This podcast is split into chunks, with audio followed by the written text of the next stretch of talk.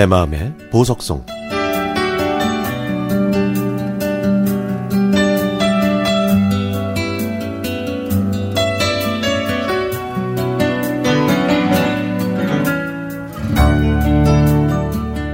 엄마는 시골에서 태어나고 자라셨습니다.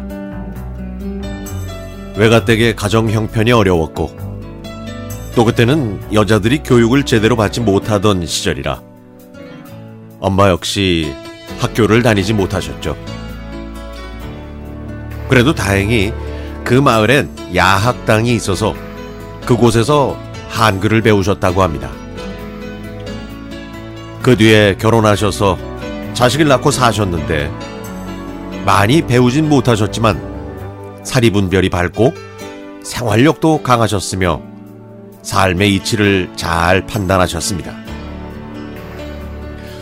제 남동생은 결혼해서 서울 상계동에 있는 아파트에 살았는데 엄마는 딱 한 번 가보신 동생의 아파트를 기억하시고는 당신 혼자서 대중교통을 이용해 동생 집까지 가실 정도였습니다. 젊은 사람도 헷갈려 할 수 있는 그 복잡한 아파트를요. 그런 엄마도 일흔을 넘기시니 이젠 자주 깜빡깜빡 하시네요. 어느 날엔 친구분들과의 계모임을 위해 남겨두신 조기를 찾지 못하시자 식구들 중에서 누가 몰래 먹었냐면서 목소리를 높이셨습니다. 저희는 억울한 누명을 벗기 위해서 직접 냉동실을 점검했죠. 그런데 문제의 그 조기는 지퍼백과 누런 종이에 곱게 쌓여서 냉동실 저 뒤쪽에 꽁꽁 숨어 있었습니다. 또 언젠가는 큰언니가 큰맘 먹고 한턱 낸다고 일 등급 한우고깃집에 갔습니다. 화려한 밑반찬이 나오고 토실토실한 고기가 불판 위에서 지글지글 구워지기 시작했죠. 그리고 드디어 막 익은 고기를 한 점씩 맛보려 할 때 엄마가 갑자기 눈을 동그랗게 뜨시더니 아이쿠 하시는 겁니다. 어머, 아유 내 정신 좀 봐. 아유 아침에 수도가 안 나와서 욕조에 물 틀어놓고 나왔거든.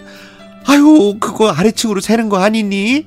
아유 수도세 많이 나오겠네 하시면서 그 맛난 고기를 겨우 한 점 드시고 우사인 볼트의 스피드로 급하게 집으로 뛰어가셨습니다. 저희는 일단 고기를 시켰기 때문에 엄마와 함께 집에 가지도 못하고 그곳에 남아서 고기를 다 먹고 집으로 향했죠. 집에 가서 엄마께 어떻게 됐냐고 여쭤봤더니 수도꼭지는 잘 잠겨 있었다고. 그런데 다시 고깃집으로 가기 귀찮아서 그냥 집에서 콩나물국에 밥을 말아 드셨다고 하시더군요. 엄마가 수도꼭지를 잠궜는지 안 잠궜는지 기억을 못하신 거였습니다.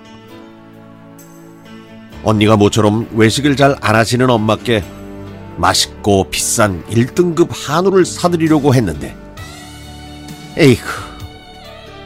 아무튼 깜빡하신 엄마 덕분에 저희 자식들만 잘 먹었네요. 그날 그 맛있는 고기를 못 드신 엄마께 엘비스 프레슬리의 노래 오늘 꼭 들려드리고 싶습니다.